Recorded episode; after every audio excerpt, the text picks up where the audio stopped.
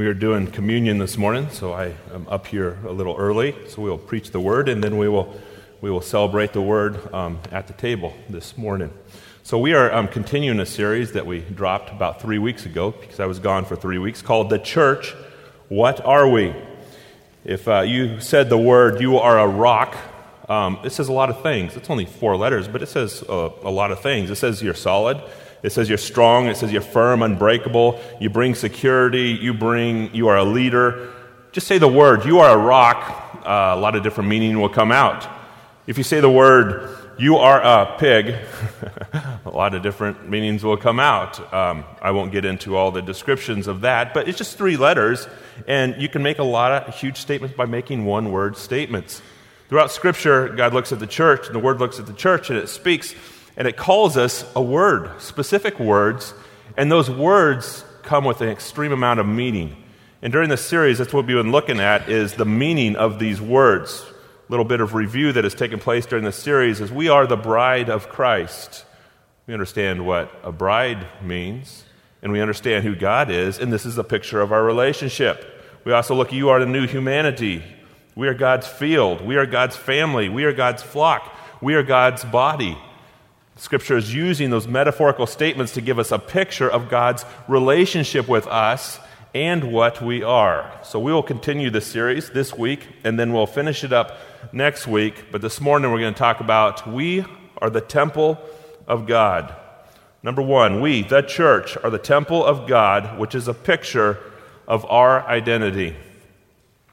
It's mentioned a couple times in Scripture that we are a temple. And I just want to read those verses that talk about us being a temple. And it's going to be a little bit confusing because when you're called a temple, what does that mean? So we'll just read the verses and then we'll work through history and then understand what these verses say in conclusion. Let's read the verses. 1 Corinthians 3:16. Don't you know that you yourself are God's temple and that God's spirit lives in you?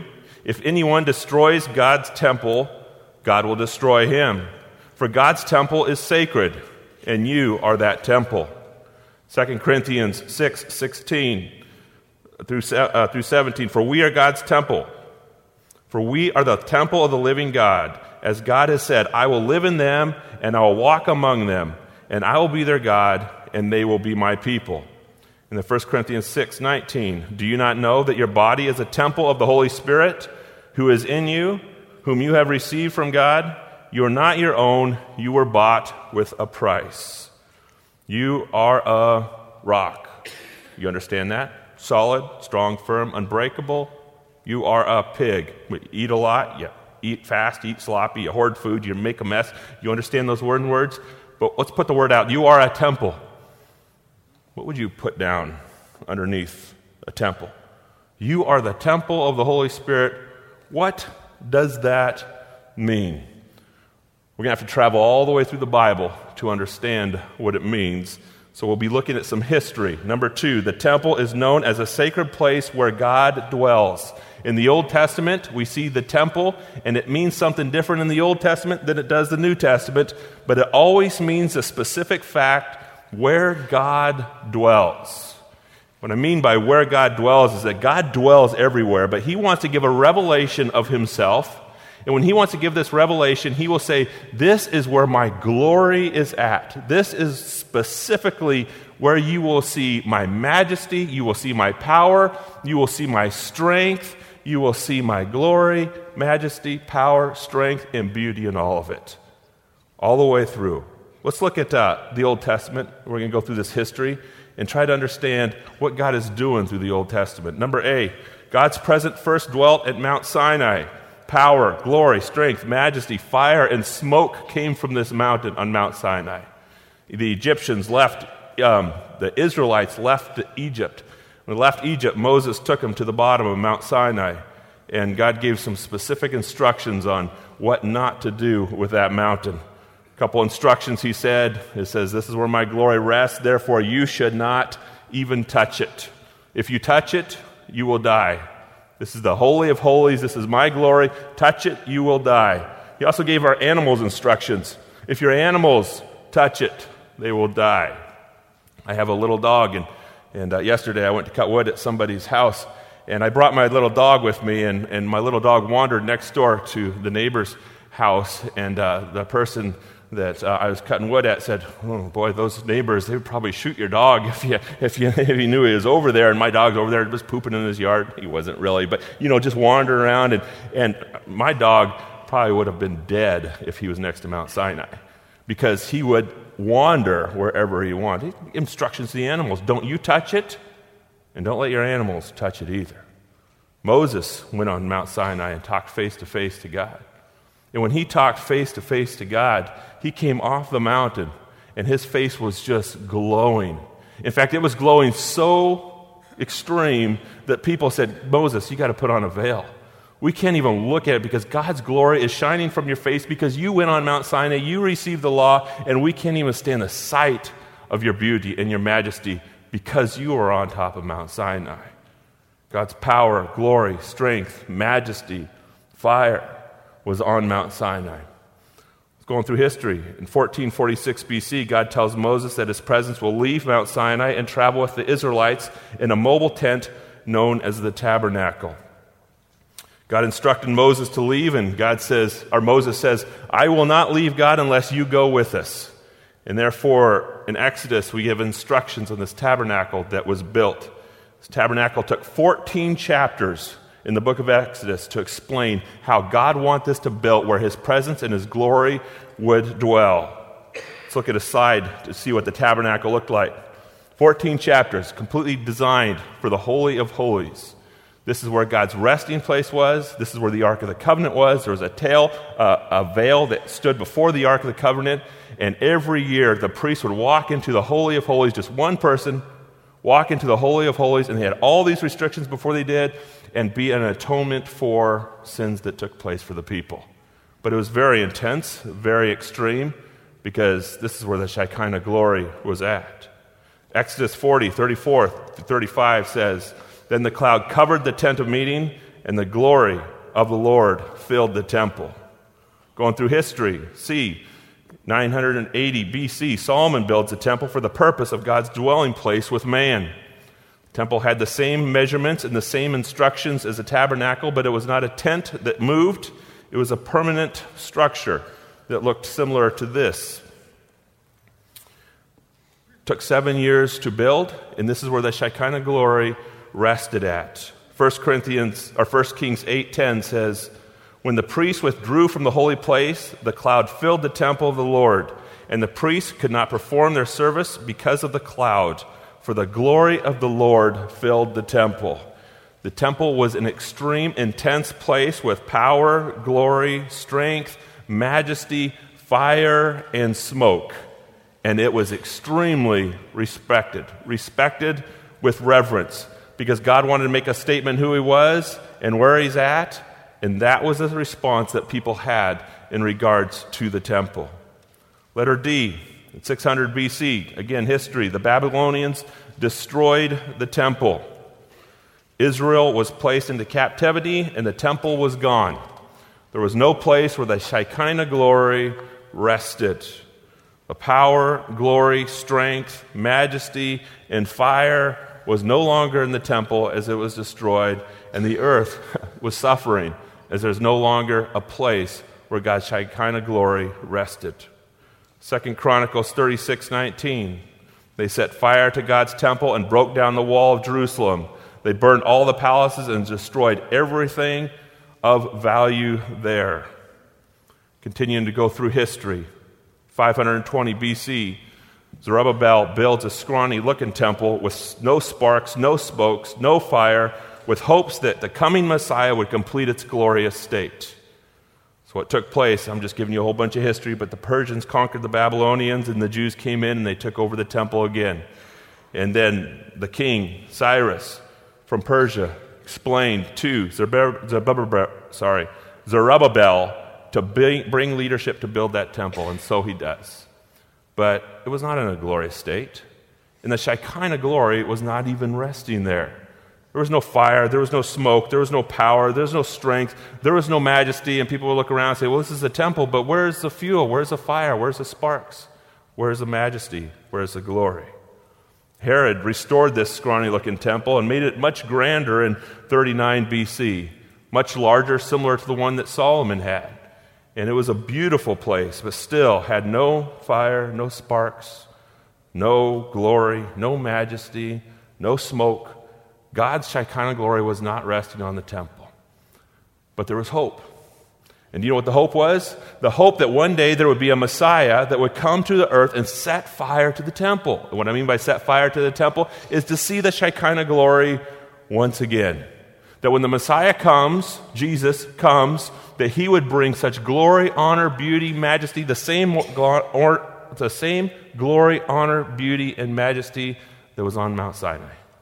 The same glory, honor, beauty, majesty that was also in the tabernacle and the same one that was in Solomon's temple, waiting and anticipating this Messiah to come.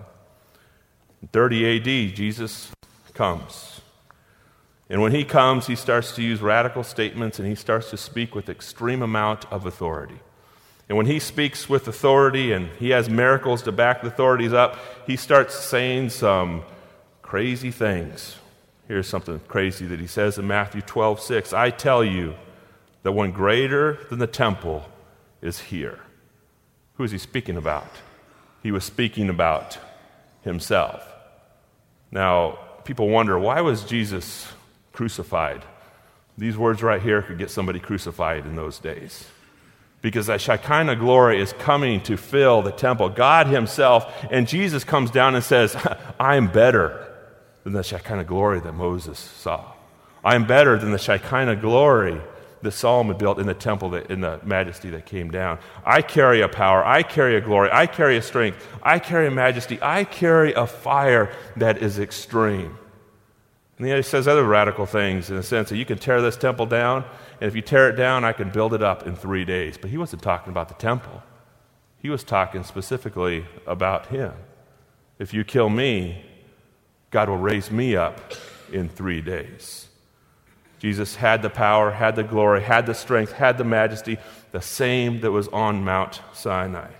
He had fire of love, fire of sacrifice, fire of passion, fire of forgiveness. It looked a little bit different, but it carried the power of God. It carried the character of God. It carried the beauty of God. It carried the majesty of God. Let's continue our history lesson. In AD 70, the temple was destroyed and in AD, 60, AD 691, the Dome of the Rock, a mosque, was built. Now let's look at these times. AD 70 is roughly 35 years after Jesus ascended into heaven. So some of the apostles were still alive. Paul the apostle, I believe, was, was, was even still alive. It's not recorded in the Bible, but the temple was annihilated. Who was supposed to light the temple up? The Messiah was supposed to light the temple up, but the Roman army came in and just completely annihilated the temple. And after they wa- wiped out the temple, what took place? AD 691, a mosque was built on the temple. We're going to go to Israel in uh, 2019, May 2019. If anybody wants to go, there's flyers in the back. But if you go, let me tell you what you're going to see. We'll show you a picture. This is what you're going to see. You're going to see a temple. And you can't see the whole temple in this picture because my camera wasn't wide enough to even get a picture of the temple base. But you see a mosque that is in the middle of the temple. Now remember, this is the specific place where the Shekinah glory rested. But right now, it's, it's a mosque. I'll tell you something other, something else you'll see if you come with me on the trip. Next picture, you'll see this. What is that? You know what that is? It's marble. That's all it is. And marble, under any circumstances, bleeds. That's all marble does. It, it bleeds. So all that is is marble that bleeds. But let's get even closer look. kind of looks a little funny, doesn't it? Where is this marble located at? Next picture will show you where this marble is located at. Just a general marble that bleeds, that is on the temple. Another thing you're going to see if you go to Israel with me is the next picture. You will see many, many people this is the Wailing Wall, closest, they believe, to the Ark of the Covenant where God's Shekinah glory rested. This is a wall where people will come, people will touch, people will pray, and they are anticipating and waiting for the Messiah to come and light up this temple. They did not believe that Jesus was the Messiah because he looked more like a man than he looked like the Shekinah glory, the God that they saw in the Old Testament. People will show up there all day praying, waiting for that Messiah to come. When you go to Israel now, this is what you will see. And when I went a couple years ago, I started asking questions, and I knew the answer to them, but these are questions you can still ask. Uh, where's God's glory? I mean, this is a beautiful place of history, a beautiful place of, of majesty and, and, and, of history, not majesty, but of, of history, and, and how the whole world goes around this one specific area, the temple. But where is God's glory?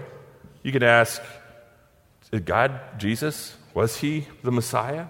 Did he light up the temple? Because when you look, it really doesn't look like there's temples lit up. Why would God even allow a mosque? A mosque is on the temple. What's taking place? Did Jesus fail when he came to earth? Remember what Jesus was supposed to do? He is supposed to bring the Shekinah glory. He's supposed to bring God to this earth, and a revelation of God was going to be given. And here's the temple where it was supposed to be. And did he do it? Did Christ fail? Christ did not fail. Christ did something different. Number three, instead of the Spirit of God dwelling in the temple, the Spirit of Christ dwells in us, the church. When I was in Israel, I looked at the tomb where supposedly Jesus, you know, was buried. They don't know exactly, but supposedly where Jesus was buried. And I would say that it's very fascinating to walk into the tomb and to, and to see a tomb and think maybe Jesus was buried there and one of the he, or not one of the owners, he, he probably says this to everybody, but he says, You know, the most miraculous thing about this tomb is that it's empty.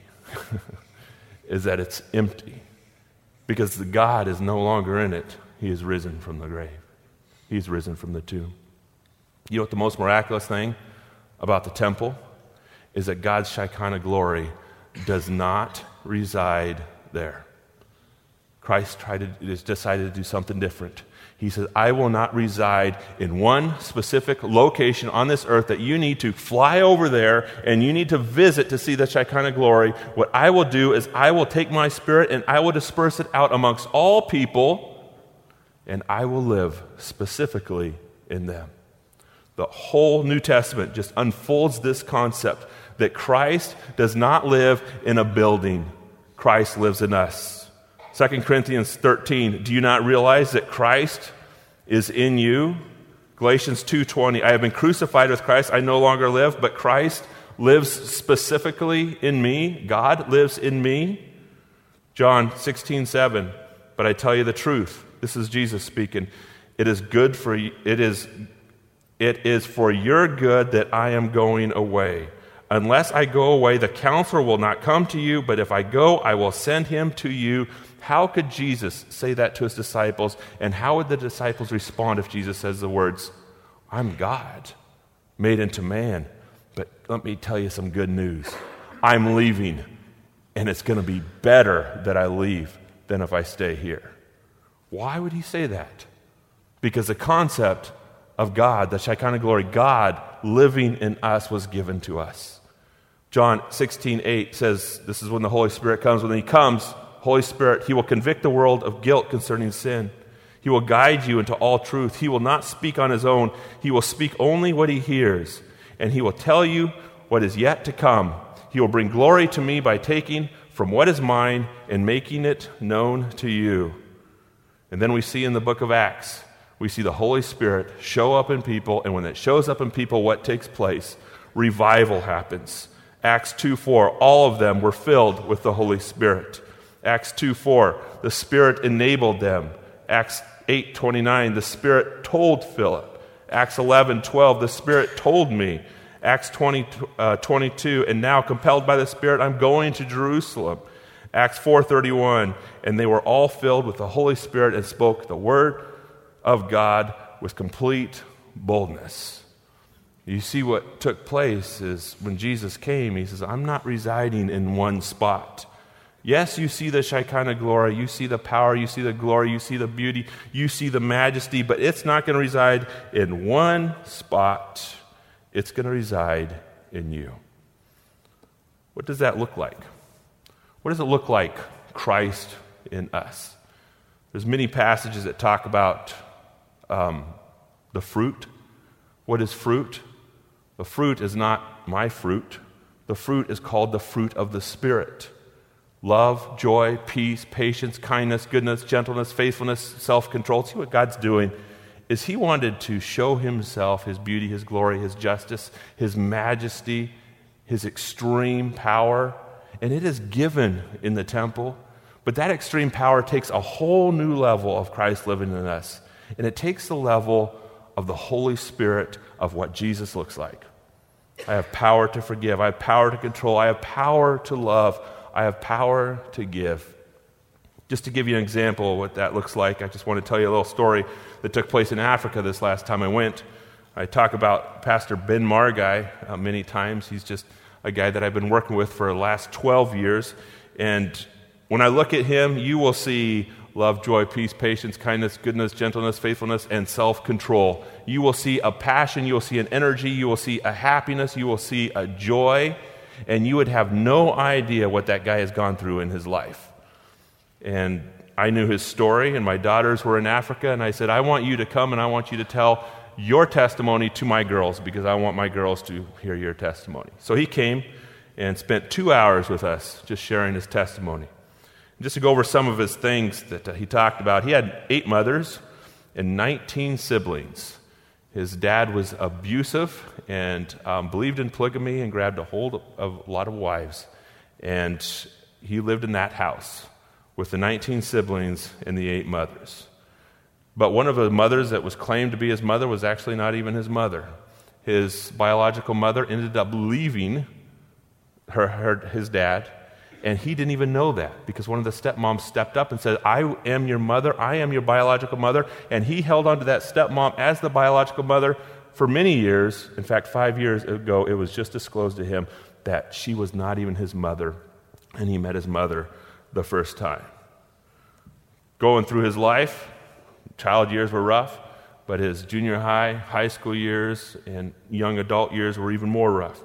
He lived in one of the most horrific wars that has ever taken place in regards to the brutality that happened at the Civil War in Sierra Leone. He talked about how he survived in the brush, how he starved, how he almost how he got scabies, uh, the times that uh, um, he almost died, and he confessed one of the greatest prayers that I still say, God, please forgive me for praying, is I pray that the bullets hit somebody else because if they do, they won't hit me. He says, I've never forgiven myself for saying a prayer like that. He also um, his sister was killed in the war, and, and he knew the person that killed his sister. And after the war took place, he went and he reconciled with this person that killed his sister and said, I just want you to know I forgive you. When he's sitting there telling the story, what do I see? I see Christ in him. He's saying it with peace, he's saying it with rest, he's saying it with joy. He's saying, I have a God that is beyond my power and my control. And as I'm listening to that testimony, it's like, God is definitely alive. He continued to talk a story. In fact, I walked with him during this story, but his wife was barren for eight years, could not have a baby.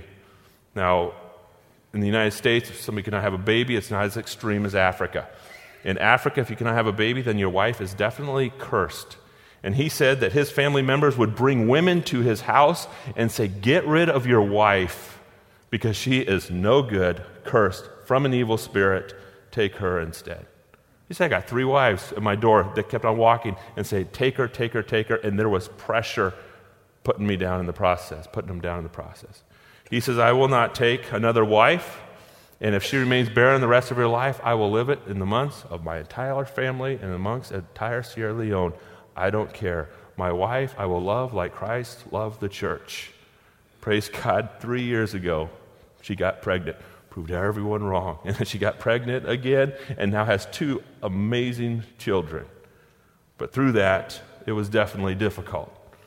Ebola, one of the worst diseases taking place on the planet, Ben Margai suffered through it. Um, ben is a very political person. In fact, his, his grandfather was the president of Sierra Leone. And so when anything takes place in the country, he definitely responds to make something happen.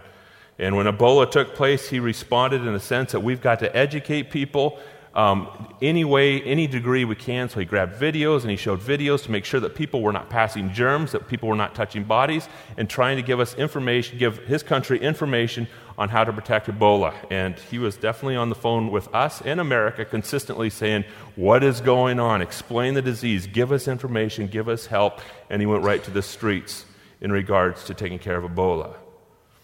He said one story that he uh, completely broke down and cried on. He says he doesn't cry. Africans, they, they've gone through a lot and they usually don't cry. But one story he just broke down and cried on.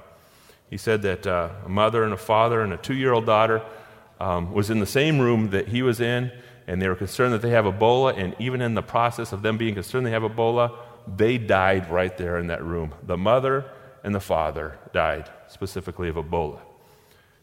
Two year old daughter was left. And you can't touch her because if you touch her, what are you doing? You are spreading germs.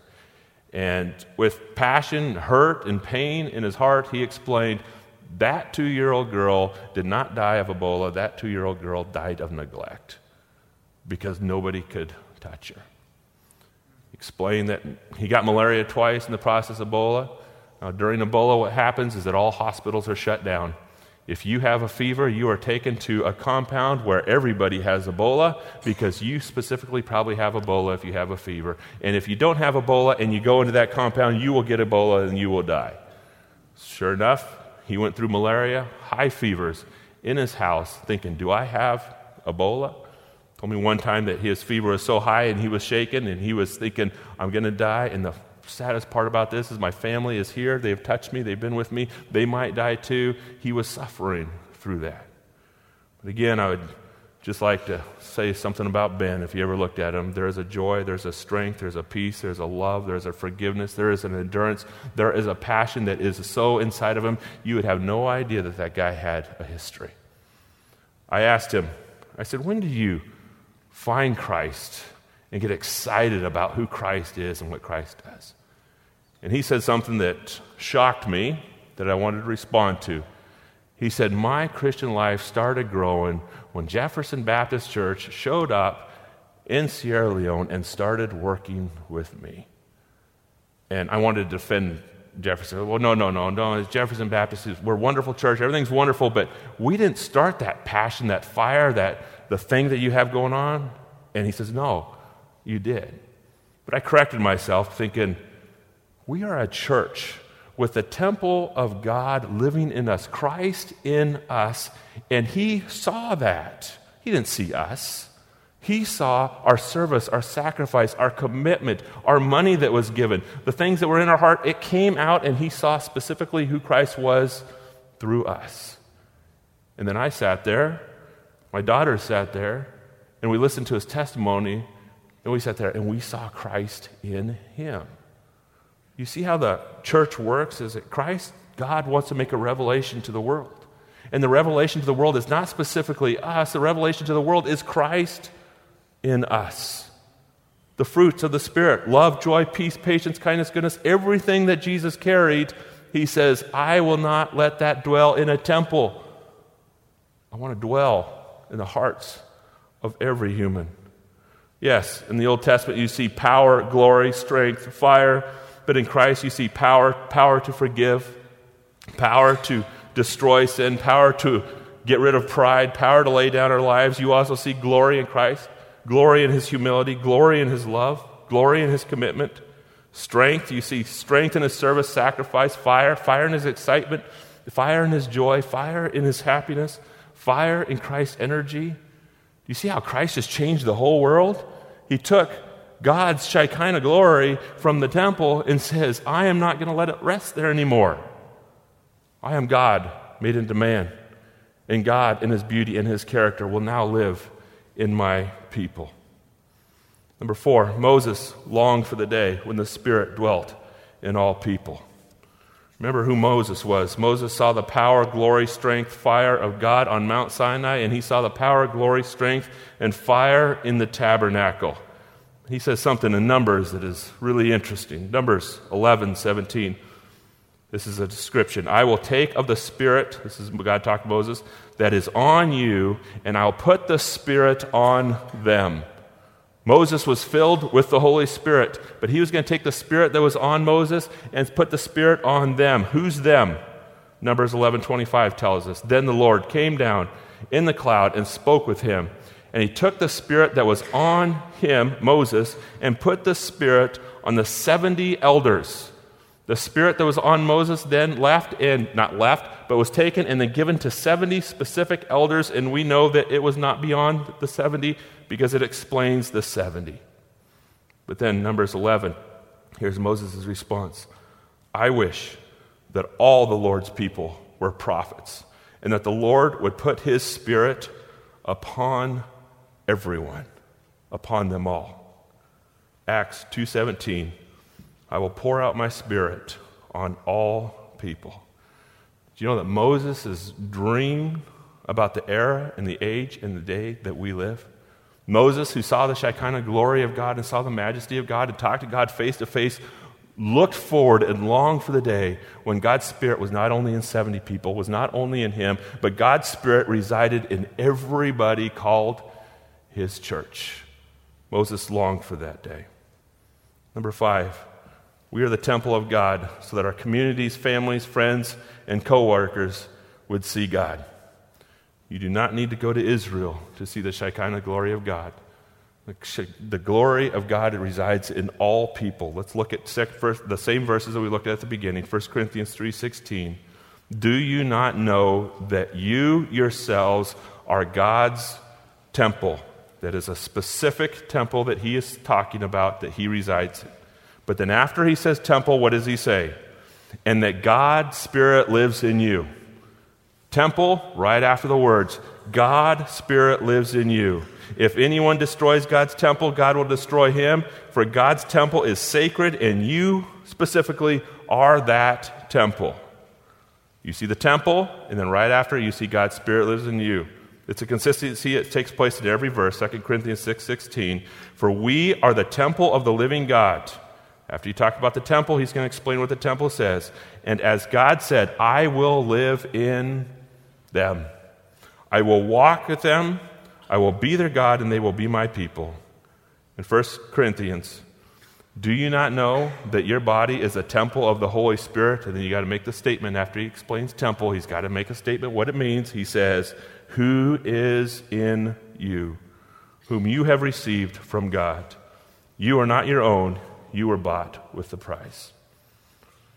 So the challenge, and the question would be this morning is Does your family see God live in you? Does your coworkers see Christ living in you? Does the church or community see Christ living in the church? Do they see Jefferson Baptist wanting to display Christ to our entire community as God has given us this geographical area? Do you see when God calls us the temple, He's explaining, This is my message to everybody is around you. And my message is that I am alive. And I've lit the temple on fire, and the temple is you. Therefore, do you take part of the salvation of Jesus Christ?